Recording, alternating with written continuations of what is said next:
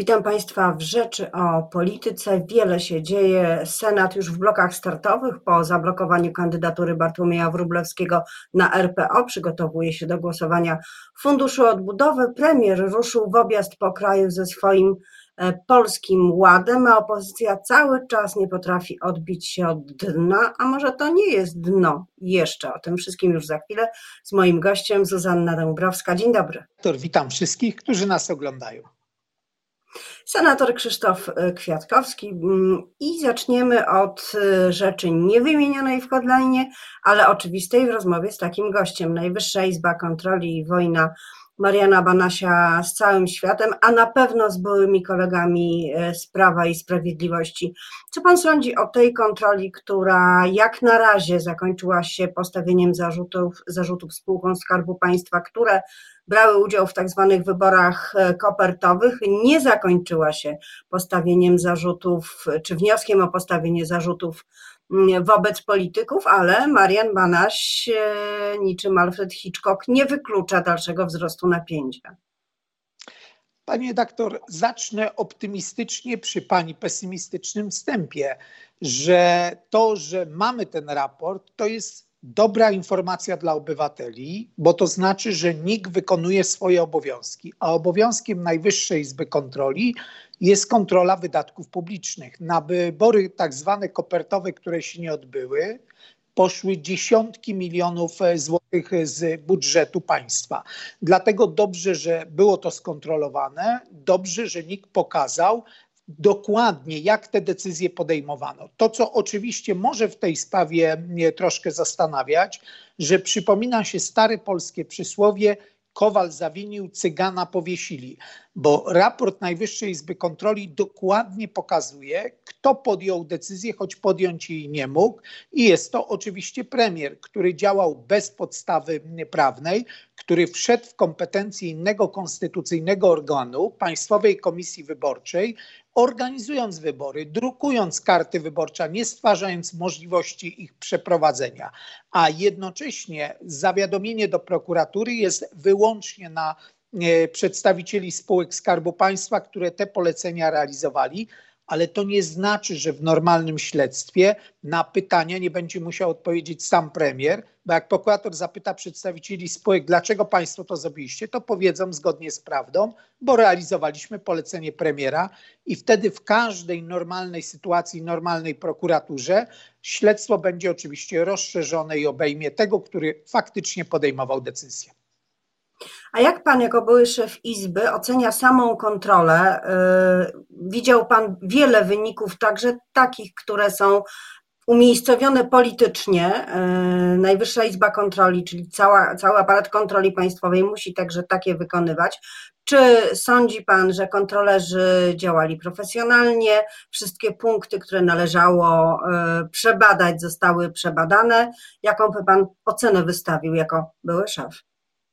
Szczegółowo przeczytałem e, raport pokontrolny, tą informację o wynikach kontroli i absolutnie uważam, że jest to bardzo dobrze przygotowany dokument i rzetelnie przeprowadzona kontrola. I jeżeli ktoś mnie pyta o to, czy rzeczywiście ona była przeprowadzona zgodnie ze sztuką, bezwzględnie tak. Nad tą kontrolą nadzorował ją jeden z najlepszych dyrektorów NIK-u, dyrektor Departamentu Administracji, który jest tam już e, od wielu lat i widać na kartach tej kontroli rzeczywiście, że zarówno przeprowadzający kontrolerzy, jak i ci, którzy nadzorowali ich pracę, to są e, profesjonaliści, to są fachowcy najwyższej próby, bo takich mamy w polskim NIK-u. Stąd uznanie międzynarodowe zawsze dla Najwyższej e, Izby e, Kontroli. Za to oczywiście rodzi się pytanie, bo często mam kolejne pytanie z jednej strony o to, czy dobrze była przeprowadzona kontrola. Bezwzględnie tak, bo to nie Marian Banaś przeprowadzał tą kontrolę, tylko kontrolerzy NIK-u i oczywiście o okoliczności ogłoszenia. Nigdy nie ma dobrych okoliczności. Ja pamiętam, jak ogłaszałem raport z deformy edukacji, świadomie używam tej nazwy minister, byłej minister Zaleskiej. On zgodnie z kalendarzem ogłaszania raportów był przed wyborami do Europarlamentu i też miałem zarzut, no jak to przecież ona startuje w wyborach do Europarlamentu. Nikt nie może się tym kierować. E, zgodnie z agendą, akurat ta kontrola by nie była kontrolą planową, ale absolutnie wynika z kalendarza, że została ogłoszona w tym czasie. Ja nawet prosiłem o ogłaszanie szybsze niż 18 maja i tak się nie stało. Ja tu nie widzę korelacji z Nowym Ładem. W polityce tyle się dzieje, że zawsze ogłoszenie raportu by z czymś kolidowało. No i trzecia kwestia oczywiście, ale o tej wiemy najmniej, czyli o sprawach osobistych prezesa Niku Mariana Banasia i oczywiście tego, czy nie ma kontekstu politycznego, że na przykład wystąpienie do prokuratury objęło pracowników spółek Skarbu Państwa, a nie objęło premiera i dlaczego, ale tego oczywiście nie jesteśmy w stanie zgłębić szczegółowo, bo nikt z nas nie wie, co się dzieje w tle. Jeżeli na przykład dwa czy trzy tygodnie temu prezes NIK-u był u prezydenta, o czym możemy przeczytać prezydenta Andrzeja Dudy na spotkaniu, to, to oni wiedzą, co było przedmiotem tego spotkania, czy ewentualnie innych, umownie mówiąc, politycznych konsultacji. Możemy tylko w tej sprawie dywagować. Ale jak pan słyszy, że w dzień e, publikacji e, wyników raportu, takiego raportu, e, policja wchodzi do domu syna Mariana Banasia, ponieważ rzekomo dostała informację o próbie samobójczej, to co pan myśli? To jako myślę, że to jest. Myślę, że to jest sytuacja, która absolutnie nie powinna e, mieć e, miejsca, bo to sprawia nieodparte wrażenie próby wpływania, jeżeli nie na działalność NIK-u, bo tu wszystkich, którzy nas słuchają, zapewniam, że na kontrolerów NIK-u to są naprawdę profesjonaliści, nikt nie wpłynie, ale można próbować oczywiście wpływać e, na prezesa NIK-u i w tej sprawie przecież mamy wiele pytań. Bodaj już dwa lata toczy się postępowanie w sprawie oświadczenia majątkowego prezesa Banasia. To nie jest trudne postępowanie. Albo ktoś ma udokumentowane dochody, albo ich nie ma. I w tej sprawie oczywiście prokuratura dawno powinna podjąć decyzję, albo zakończyć postępowanie, bo wszystko zostało wyjaśnione, albo skierować wniosek do Sejmu o uchylenie immunitetu celem skierowania wniosku później do sądu. To sprawia niedobre wrażenie, niedobre wrażenie próby wpływania na prezesa Najwyższej Izby Kontroli. Panie senatorze, e, Senat zablokował e, wybór Bartłomieja Wróblewskiego, którego dokonał Sejm. To jest sukces większości, e, która, która w Sejmie jest mniejszością, czyli po prostu opozycji. Ale co dalej? Mówi się o tym, że układ jest taki, że teraz to Jarosław Gowin będzie miał prawo wskazania kandydata lub kandydatki, że wskaże senatorkę Lidię Staroń czy to jest możliwy scenariusz i czy to jest kandydatura, no, która byłaby, jak się ktoś e, wyraził, strawna dla e, opozycji po to, żeby uratować samą funkcję Rzecznika Praw Obywatelskich za sobą, która ma jakieś dokonania zawodowe, polityczne? Po pierwsze, Senat blokując kandydaturę posła PiSu Bartłomieja Wróblewskiego, znanego w sposób szczególny z tego, że to on był tą twarzą e, projektu do Trybunału Konstytucyjnego, który zlikwidował dotychczasowe regulacje związane z aborcją, odblokował równocześnie coś daleko poważniejszego.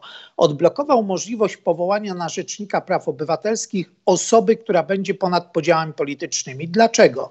Pierwszy raz w historii Polski po roku 89 inna jest większość w Sejmie, inna w Senacie, a do wyboru prezesa NIK-u wymagana jest zgoda w obu izbach. W praktyce to oznacza z punktu widzenia obywateli, że to będzie rzecznik obywateli, a nie rządu, nie jednej większości partii partyjno-politycznej, która e, dzisiaj jest w Sejmie i to jest bardzo dobra wiadomość. Ja oczywiście nie wiem, czy taką kandydaturą, która pogodzi obie izby parlamentu, Sejmu i Senatu jest e, kandydatura senator Lidii Staroń z bardzo prostego względu. To nie Senat inicjuje procedurę wyboru kandydata, ona się rozpoczyna, e, ona się rozpoczyna w Sejmie i słucham uważnie polityków, między innymi niedawno wypowiadali się czołowi politycy PiSu i oni mówili wprost, nie ma jeszcze decyzji w tej sprawie, dlatego ja dzisiaj mogę się wypowiadać o wspólnej pracy z panią senator Staro. Nie mogę powiedzieć, że ją na co dzień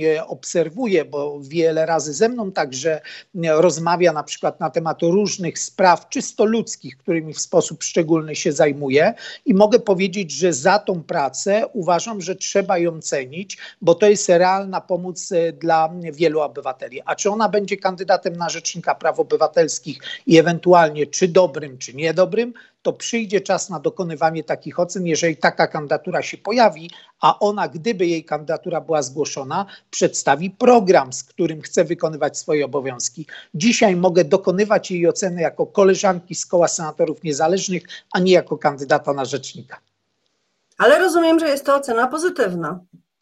Yy, Cenię ją za pracę jako parlamentarzysty, ale to nie jest ocena jako kandydata na rzecznika. To będę mógł dopiero tą ocenę przedstawić e, w momencie, kiedy taka kandydatura byłaby zgłoszona i pani senator, także w moich oczach, by musiała przedstawić program, który chce realizować na funkcji rzecznika. To jest zbyt poważny wybór, żeby popierać kogoś po znajomości. W takim razie e, przejdźmy do tego, co przed Senatem. E, batalia o Fundusz Odbudowy, e, o mechanizm podziału środków własnych Unii Europejskiej, czyli ratyfikację, która przeszła przez Sejm przy wielkiej awanturze. Czy większość senacka już uzgodniła, co ma być w preambule, która będzie zgłoszona jako poprawka, a może jednak część jeszcze wciąż senatorów uważa, że powinno się dopisać e, różne poprawki do samej krótkiej zresztą treści e, tej ustawy, jednym słowem czy dwoma, jak będzie. Większość senacka, i tu mam dobrą wiadomość, w zasadzie już ma wszystko ustalone będziemy wprowadzać preambułę do tego projektu ustawy, bo co do tej poprawki jest pełna zgoda, że można ją wprowadzić. Dla niektórych autorytetami, jak dla mnie, będą opinie konstytucjonalistów, które zamówiliśmy w Senacie. Dla innych senatorów będzie opinia i sposób głosowania w Sejmie Jarosława Kaczyńskiego, który poprawkę dotyczącą preambuły poparł e, w głosowaniu i w związku z tym rozstrzygnął wątpliwości czy można wprowadzić poprawkę w postaci. E, panie doktor, to będzie argument dla senatorów PiSu, moim zdaniem wiążący, bo jak ja dzisiaj słyszę niektórych przedstawicieli PiSu, którzy mówią, że nie można nic do tego wprowadzać, to chyba zapomnieli, że ich lider, doktor nauk prawnych, w tej sprawie zajął jednoznaczne stanowisko. Głosował za preambułą, czyli jednoznacznie pokazał, że jest to dopuszczalne od strony formalnej, dlatego mam nadzieję, że ta poprawka będzie miała szansę uzyskania stuprocentowego poparcia Senatu, bo w tej preambule preambule trzeba zawrzeć, jak mówił klasyk, oczywiste oczywistości. Czyli trzeba zawrzeć, że podział funduszy będzie według zasad sprawiedliwości, praworządności, będą te środki dedykowane wszystkim samorządom, że powinien być powołany komitet monitorujący z udziałem nie tylko rządu, ale samorządu, pracodawców, e, środowisk, e, środowisk związków zawodowych czy organizacji społecznych i że ten komitet ma mieć realne narzędzia nad nadzorowaniem wydatkowania e, środków i zamykamy tą e, trudną sytuację, bo żeby nie było żadnej wątpliwości, ja jestem absolutnie i zawsze byłem za przyjęciem Funduszy Odbudowy. Dokona się to 27 maja. Moim zdaniem dzień później będzie Sejm 28 maja i przed końcem maja Fundusz Odbudowy Polski, jego ratyfikacja trafia do Brukseli zgodnie z rekomendacjami Komisji Europejskiej, która prosiła państwa członkowskie, żeby ten proces e, zakończyć przed końcem maja, żeby można już rozpocząć realizację Funduszu Odbudowy i przekazywania środków do państw narodowych. A gdyby tak zupełnie na sam koniec miał Pan jednym zdaniem określić sytuację swoich byłych y, partyjnych kolegów w Platformie Obywatelskiej, która pozbyła się partii, tego no, nie było, dołuje w sondażach. E, można by to jakoś nazwać? Co się dzieje? Diagnoza szybka? Szybka diagnoza, że Platforma musi jak najszybciej zakończyć te wewnętrzne sytuacje, bo jest po prostu Polsce potrzebna. W Platformie jest naprawdę wiele osób z ogromnym doświadczeniem w pracy na rzecz państwa i mi ich głosów brakuje. Ja nie chcę słycha, słuchać wypowiedzi nie, tych osób, które naprawdę wiedzą, jak funkcjonuje państwo, jego instytucje, o wewnętrznych sytuacjach w Platformie. Ja chcę z nimi rozmawiać o Polskim Ładzie, o tym, co zrobić, żeby to był rzeczywiście była strategia rozwoju Polski na kolejne lata, a nie tylko z, zbiór wykresów i kolorowych e, tabel. Potrzebujemy wszyscy, jako obywatele, platformy zajętej Polską, a nie platformy obywatelskiej zajętej sobą. I tego byłym koleżankom i kolegom, jako senator bezpartyjny i niezależny życzę, bo dobrze życzę Polsce. Bardzo dziękuję za całą rozmowę i także e, za te życzenia. Zawsze dobrze słyszeć, jak ktoś komuś dobrze życzy. Moim gościem był senator niezależny, niezależny Krzysztof Kwiatkowski. Dziękuję. Panie doktor, ciepło pozdrawiam panią i wszystkich naszych telewidzów. Dziękuję.